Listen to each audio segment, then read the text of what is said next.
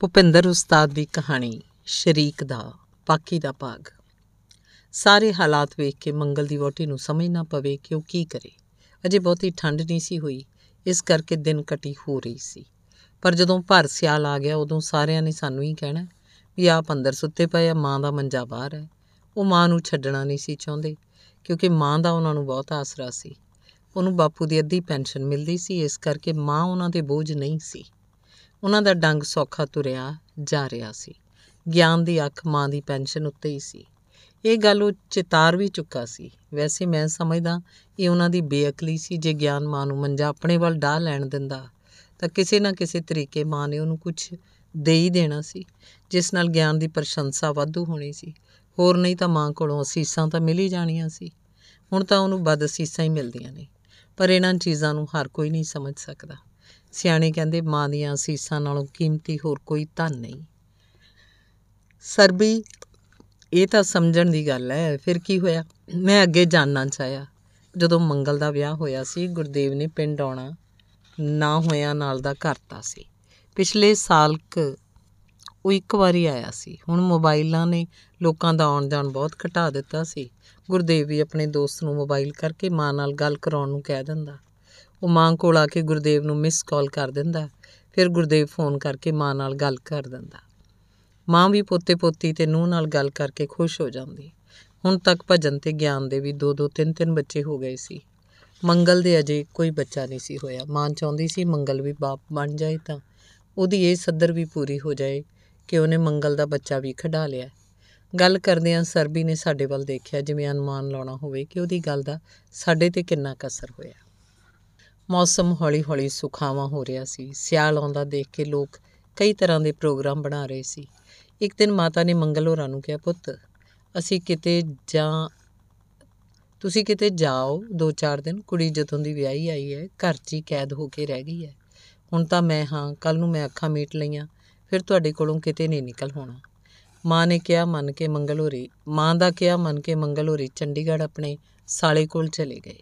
ਇੱਕ ਦਿਨ ਉਹਨਾਂ ਰੌਕ ਗਾਰਡਨ ਦੇਖਿਆ, ਦੂਜੇ ਦਿਨ ਉਹ ਰੋਜ਼ ਗਾਰਡਨ ਦੇਖਣ ਚਲੇ ਗਏ। ਉੱਥੇ ਦੁਪਹਿਰ ਨੂੰ ਗੁਰਦੇਵ ਦਾ ਫੋਨ ਆ ਗਿਆ ਕਿ ਮਾਂ ਬਹੁਤ ਢਿੱਲੀ ਹੋ ਗਈ, ਤੁਸੀਂ ਜਲਦੀ ਪਿੰਡ ਪਹੁੰਚੋ।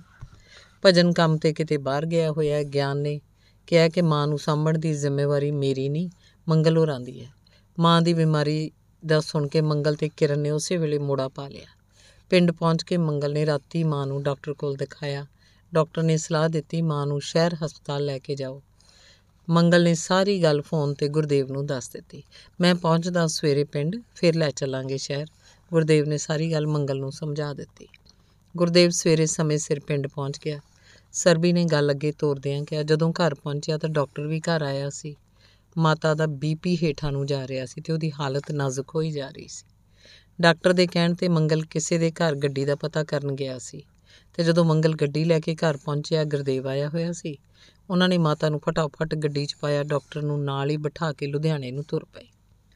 ਗੱਡੀ ਡੀਐਮਸੀ ਦੇ ਗੇਟ ਅੱਗੇ ਜਾ ਖੜੀ ਹੋਈ ਤੇ ਮਾਤਾ ਨੂੰ ਛੇਤੀ ਦੇਣੀ ਐਮਰਜੈਂਸੀ 'ਚ ਦਾਖਲ ਕੀਤਾ ਗਿਆ। ਡਾਕਟਰ ਬਹੁਤ ਦੇਰ ਤੱਕ ਕੋਸ਼ਿਸ਼ ਕਰਦੇ ਰਹੇ, ਪਰ ਮਾਤਾ ਦਾ ਬੀਪੀ ਹੇਠਾਂ ਜਾਣੋਂ ਨਾ ਰੁਕਿਆ। ਸ਼ਾਇਦ ਇਸੇ ਬਹਾਨੇ ਉਸ ਹਸਪਤਾਲ ਦੇ ਪੈਸੇ ਦੇਣੇ ਸੀ। ਦੁਪਹਿਰੋਂ ਬਾਅਦ ਮਾਤਾ ਸਾਰਿਆਂ ਨੂੰ ਛੱਡ ਕੇ ਚਲੀ ਗਈ। ਮਾਂ ਦੇ ਤੁਰ ਜਾਣ ਦਾ ਦੁੱਖ ਸਭ ਤੋਂ ਬਹੁਤਾ ਮੰਗਲ ਤੇ ਉਹਦੀ ਵਹੁਟੀ ਕਿਰਨ ਨੂੰ ਸੀ।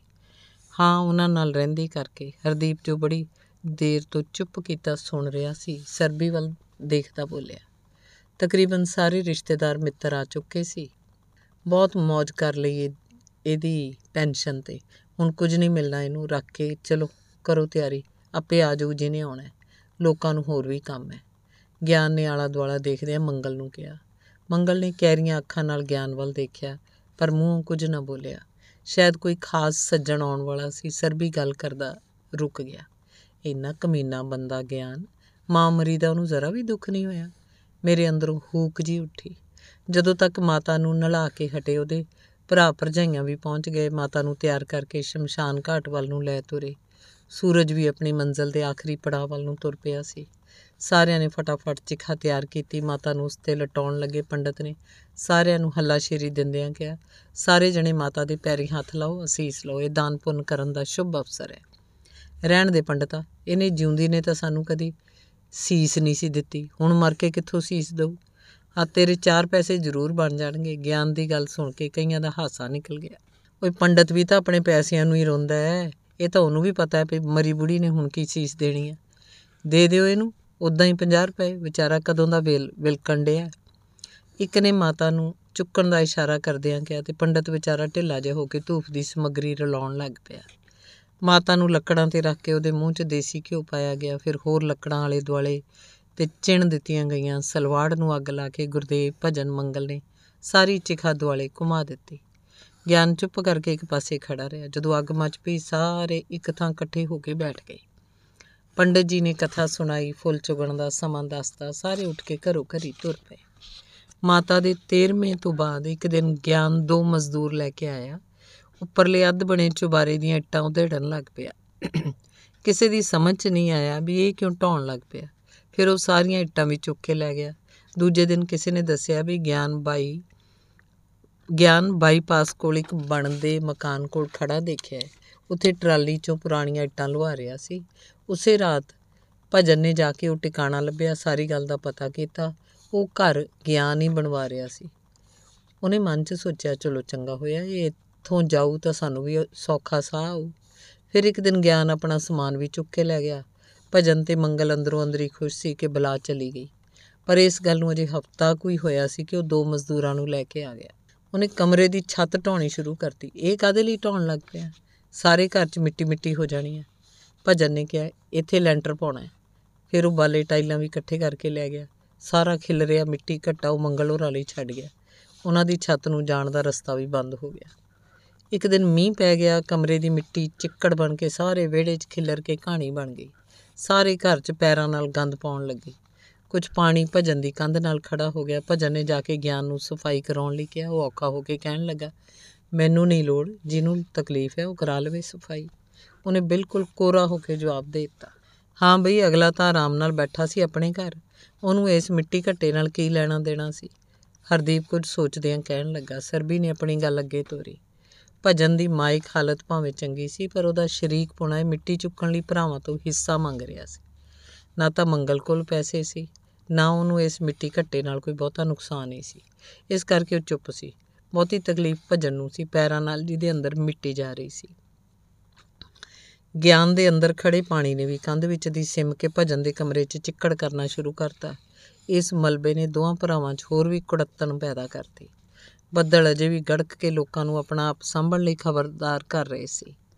ਪਰ ਲੋਕ ਛੇਤੀ ਕੀਤੇ ਸਮਝਦੇ ਨਹੀਂ। ਭਜਨ ਹੋ ਰਹੀ ਅਜੇ ਸੋਚ ਹੀ ਰਹੇ ਸੀ, ਇੱਕ ਜ਼ੋਰਦਾਰ ਛਰਾਟਾ ਆ ਗਿਆ। ਦੇਖਦਿਆਂ ਦੇਖਦਿਆਂ ਗਿਆਨ ਦਾ ਖੋਲਾ ਪਾਣੀ ਨਾਲ ਭਰਨ ਲੱਗਾ। ਕੰਧ ਵਿੱਚ ਦੀ ਸਿਮ ਕੇ ਪਾਣੀ ਭਜਨ ਦੇ ਕਮਰੇ 'ਚ ਜਾਣ ਲੱਗ ਪਿਆ। ਉਹ ਕੰਧ ਮਿੱਟੀ ਦੀ ਚਣਾਈ ਨਾਲ ਬਣੀ ਸੀ, ਮੰਗਲ ਉਸ ਵੇਲੇ ਘਰ ਹੀ ਸੀ। ਉਹ ਤੋਂ ਰਹਿ ਨਾ ਹੋਇਆ, ਉਹਨੇ ਗਿਆਨ ਦੇ ਕਮਰੇ 'ਚੋਂ ਮਲਬਾ ਇੱਕ ਪਾਸੇ ਕਰਕੇ ਕਮਰੇ ਦਾ ਪਾਣੀ ਬਾਹਰ ਨੂੰ ਨਿਕਲਣ ਦਾ ਥੋੜਾ ਜਿਹਾ ਰਸਤਾ ਬਣਾਤਾ ਜਿਸ ਨਾਲ ਭਜਨ ਦੇ ਕਮਰੇ 'ਚ ਪਾਣੀ ਜਾਣਾ ਘਟ ਗਿਆ। ਭਜਨ ਦੀ ਘਰ ਵਾਲੀ ਨੇ ਫੋਨ ਕਰਕੇ ਸਾਰੀ ਗੱਲ ਦੱਸੀ। ਉਹਨੂੰ ਘਰ ਆਉਣ ਲਈ ਕਿਹਾ, ਜਦੋਂ ਉਹਨੇ ਆ ਕੇ ਆਪਣੇ ਕਮਰੇ ਦਾ ਹਾਲ ਦੇਖਿਆ, ਬਹੁਤ ਔਖਾ ਹੋਇਆ। ਮੰਗਲ ਨਾਲ ਝਗੜਾ ਕਰਨ ਲੱਗਾ ਕਿ ਤੂੰ ਪੈਸੇ ਨਹੀਂ ਦਿੱਤੇ, ਇਸ ਕਰਕੇ ਮੇਰਾ ਕਮਰਾ ਖਰਾਬ ਹੋਇਆ। ਉਹ ਤੁਸੀਂ ਦੋਵੇਂ ਮੇਰੇ ਤੋਂ ਵੱਡੇ ਹੋ, ਤੁਹਾਨੂੰ ਸ਼ਰਮ ਆਉਣੀ ਚਾਹੀਦੀ ਹੈ। ਤੁਸੀਂ ਮੇਰੇ ਪੈਸੇ ਦੱਬ ਕੇ ਬੈਠੇ ਹੋ। ਮੈਨੂੰ ਘਰ ਦਾ ਸਭ ਤੋਂ ਛੋਟਾ ਕਮਰਾ ਦਿੱਤਾ ਹੋਇਆ ਆਪ ਸਾਰਾ ਘਰ ਸਾਂਭ ਕੇ ਬੈਠੇ ਹੋ। ਤਾਂ ਵੀ ਮੈਂ ਚੁੱਪ ਹਾਂ। ਤੁਹਾਨੂੰ ਫੇਰ ਵੀ ਸ਼ਰਮ ਨਹੀਂ ਆਉਂਦੀ। ਮੰਗਲ ਦੀਆਂ ਖਰੀਆਂ ਖਰੀਆਂ ਸੁਣ ਕੇ ਭਜਨ ਨੂੰ ਕੋਈ ਜਵਾਬ ਨਾ ਆੜਿਆ ਮੀਂਹ ਬੰਦ ਹੋ ਚੁੱਕਾ ਸੀ। ਗਲੀ ਦੀਆਂ ਨਾਲੀਆਂ ਦਾ ਪਾਣੀ ਉੱਛਲ ਕੇ ਗਲੀਆਂ 'ਚ ਘੁੰਮ ਰਿਹਾ ਸੀ। ਦੂਜੇ ਦਿਨ ਪਤਾ ਨਹੀਂ ਕੀ ਸੋਚ ਕੇ ਭਜਨ ਘਰੋਂ ਬਾਹਰ ਨਿਕਲ ਗਿਆ।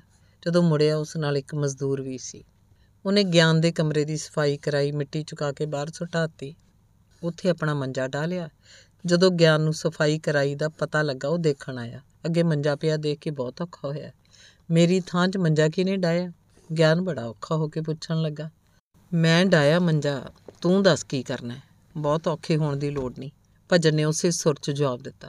ਤੇਰੀ ਥਾਂ ਦਾ ਤੈਨੂੰ ਉਦੋਂ ਨਹੀਂ ਸੀ ਚੇਤਾ ਜਦੋਂ ਇੱਥੇ ਮਲਬਾ ਖਿਲਾਰ ਕੇ ਚਲਾ ਗਿਆ ਸੀ। ਤੈਨੂੰ ਕਹਿਣ ਤੇ ਵੀ ਨਹੀਂ ਸੀ ਚੁੱਕਿਆ। ਮੰਗਲ ਵੀ ਆਪਣੇ ਕਮਰੇ 'ਚੋਂ ਬਾਹਰ ਆਉਂਦਾ ਬੋਲਿਆ, ਤੇਰੇ ਗੰਦ ਨੇ ਸਾਡੀ ਨੀਂਦ ਹਰਾਮ ਕਰ ਛੱਡੀ। ਉਦੋਂ ਤੈਨੂੰ ਆਪਣੇ ਥਾਂ ਦਾ ਨਹੀਂ ਸੀ ਪਤਾ। ਹੁਣ ਸਾਫ਼ ਸਫ਼ਾਈ ਹੋ ਗਈ ਤਾਂ ਥਾਂ ਦਾ ਮਾਲਕ ਬਣਨ ਆ ਗਿਆ। ਗਿਆਨ ਕੋਲ ਕੋਈ ਜਵਾਬ ਨਹੀਂ ਸੀ, ਉਹ ਚੁੱਪ ਕਰਕੇ ਚਲਾ ਗਿਆ। ਪਰ ਉਹ 2 ਦਿਨ ਬਾਅਦ ਫੇਰ ਆਇਆ। ਹੁਣ ਉਸ ਨਾਲ ਇੱਕ ਮਿਸਤਰੀ ਸੀ, ਫੱਟਿਆਂ ਦਾ ਬਣਿਆ ਦਰਵਾਜ਼ਾ ਵੀ। ਭਜਨ ਉਦੋਂ ਘਰ ਨਹੀਂ ਸੀ, ਭਜਨ ਦੀ ਵਹੁਟੀ ਨੇ ਫੋਨ ਕਰਕੇ ਉਹਨੂੰ ਦੱਸਤਾ। ਉਹ ਦਸਾਂ ਕੁ ਮਿੰਟਾਂ 'ਚ ਹੀ ਆ ਗਿਆ। ਹਾਂ, ਹੁਣ ਕੀ ਲੈਣ ਆਇਆ? ਭਜਨ ਨੇ ਗਿਆਨ ਨੂੰ ਪੁੱਛਿਆ। ਮੈਂ ਇੱਥੇ ਦਰਵਾਜ਼ਾ ਲਾ ਕੇ ਆਪਣਾ ਤਾਲਾ ਲਾਉਣਾ ਹੈ। ਗਿਆਨ ਨੇ ਦੱਸਿਆ। ਪਹਿਲਾਂ 2000 ਕੱਢ, ਫਿਰ ਤਾਲਾ ਲਾਉਣ ਬਾਰੇ ਸੋਚੀ। ਭਜਨ ਨੇ ਬੂਹੇ 'ਚ ਖੜੇ ਹੁੰਦੇ ਕਿਹਾ, ਕਾਹਦਾ 2000 ਗਿਆਨ ਨੇ ਅੱਖਾਂ ਕੱਢੀਆਂ। ਇੱਥੋਂ ਤੇਰਾ ਗੰਦ ਚੁਕਾਉਣ ਦਾ ਤੇ ਉਸ ਨਾਲ ਜੋ ਮੇਰਾ ਨੁਕਸਾਨ ਹੋਇਆ, ਉਹਦੀ ਭਰਪਾਈ 100 ਰੁਪਏ ਲੈਂਦਾ ਮਜ਼ਦੂਰ ਦਿਹਾੜੀ ਦੇ ਤੇ ਇਹ ਦਿਹਾੜੀ ਦਾ ਕੰਮ ਨਹੀਂ ਸੀ। ਤੇ ਤੂੰ 2000 ਕਾਹਦਾ ਬਣਾਈ ਬੈਠਾ? ਕਰਵਾ ਲੈਣਾ ਸੀ ਨਾ ਉਸ ਕੋਲੋਂ ਪੰਜਾਹਾਂ 'ਚ, ਕਿਉਂ ਨਹੀਂ ਕਰਾਇਆ? 2000 ਦੇਵੇਂਗਾ ਤਾਂ ਹੀ ਅੰਦਰ ਵੜ ਸਕੇਗਾ। ਜਾਂ ਆਪਣੀ ਰੰਨ ਨਾਲ ਸਲਾਹ ਕਰਿਆ, ਮੇਰੇ ਕੋਲ ਇੰਨਾ ਟਾਈਮ ਨਹੀਂ ਜੋ ਘੰਟਾ ਭਰ ਤੇਰਾ ਜਵਾਬ ਉਡੀਕਦਾ ਰਹਾਂ। ਕਹਿੰਦੇ ਆ, ਭਜਨ ਨੇ ਗਿਆਨ ਨੂੰ ਬਾਹੋਂ ਫੜ ਕੇ ਬਾਹਰਲੇ ਬੂਹੇ ਵੱਲ ਨੂੰ ਕਰਤਾ। ਭਜਨ, ਇਹ ਤੂੰ ਠੀਕ ਨਹੀਂ ਕਰ ਰਿਹਾ, ਗਿਆਨ ਨੇ ਫੇਰ ਕਿਹਾ। ਤੂੰ ਜੋ ਠੀਕ ਕਰਕੇ ਗਿਆ ਸੀ, ਇਹ ਉਸੇ ਦਾ ਜਵਾਬ ਹੈ। ਜਾ ਹੁਣ ਮੇਰਾ ਸਿਰ ਨਾ ਖਾ। ਗਿਆਨ ਬਾਹਰ ਨੂੰ ਤੁਰ ਪਿਆ। ਬਾਊ ਜੀ, ਮੇਰੇ ਪੈਸੇ? ਮਿਸਤਰੀ ਨੇ ਗਿਆਨ ਨੂੰ ਯਾਦ ਕਰਾਇਆ। ਉਹ ਤੇਰੇ ਕਾਹਦੇ ਪੈਸੇ? ਕੀ ਕੀਤਾ ਤੂੰ ਆ ਕੇ? ਤੁਸੀਂ ਕਰਾ ਲਓ ਜੋ ਕਰਾਉਣਾ ਹੈ। ਮੈਂ ਤਾਂ ਨਹੀਂ ਮੈਂ ਨਾ ਤਾਂ ਨਹੀਂ ਕੀਤੀ। ਤੁਸੀਂ ਮੈਨੂੰ ਲੈ ਕੇ ਆਏ। ਮੇਰਾ ਤਾਂ ਟਾਈਮ ਖਰਾਬ ਹੋਇਆ ਕਿ ਨਹੀਂ? ਇਹ ਬਾਊ ਜੀ ਤੁਹਾਨੂੰ ਕੁਝ ਨਹੀਂ ਕਰਨ ਦਿੰਦੇ। ਮੇਰਾ ਕੀ ਕਸੂਰ ਹੈ?